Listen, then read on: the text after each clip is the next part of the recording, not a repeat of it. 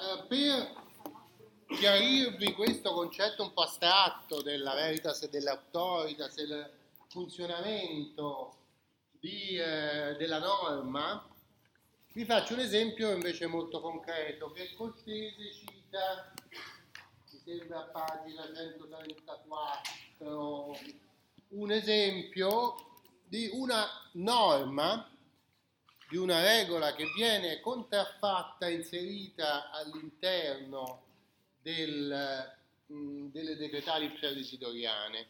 Questa norma riguarda un tema di cui abbiamo già parlato quando abbiamo parlato della vestitura e anzi è quel elemento, cui potete anche leggere in quell'articolo difficile che vi ho dato sulla Chevere, quell'elemento che ci fa capire sostanzialmente che cos'è la vestitura eh, e che sarebbe lo spoglio.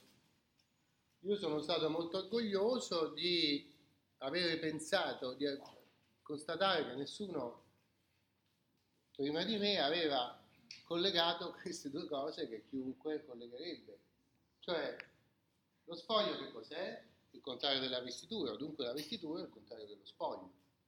Invece gli storici del diritto avevano scritto libri sulla vestitura senza parlare dello spoglio, e libri sullo spoglio senza parlare della vestitura, no? Eh, ora, lo spoglio è un fenomeno che è descritto proprio nelle decretali pseudoisidoriane, quindi viene eh, teorizzato, diciamo così, in legislazione falsa, però utilizzando testi veri che provenivano anche da una tradizione molto antica. Testi che eh, enunciavano un principio di procedura e il principio è questo. La eh, confisca dei beni e la privazione di tutti i tipi di poteri e la degradazione per quanto riguarda lo status delle persone si deve concepire come l'esecuzione di una sentenza che può intervenire dopo che si è concluso l'iter processuale e si è accertata la colpevolezza di un accusato. Ma non si può accusare qualcuno e procedere a spogliarlo, ecco il concetto di spolium, prima che l'iter processuale sia concluso e la sentenza sia stata emanata. Cioè nessuno, il principio è nessuno può essere accusato processato e condannato se è stato spogliato dei suoi beni, dei suoi diritti o del suo status. Va bene? Qual era il caso in cui si applicava questo principio? Era il caso, per esempio, un caso del IX secolo in cui subito si è applicato il principio descritto nella falsificazione pseudoisidoriana, è il caso dell'imperatore Lotario, il quale aveva una moglie che non gli aveva dato figli eh, e, e, per cambiare moglie, cioè per potersi sposare con una concubina che invece gli aveva dato dei figli, aveva accusato questa moglie di incesto, che è l'accusa che si usa sempre in questi casi. Molto probabilmente falsa, no?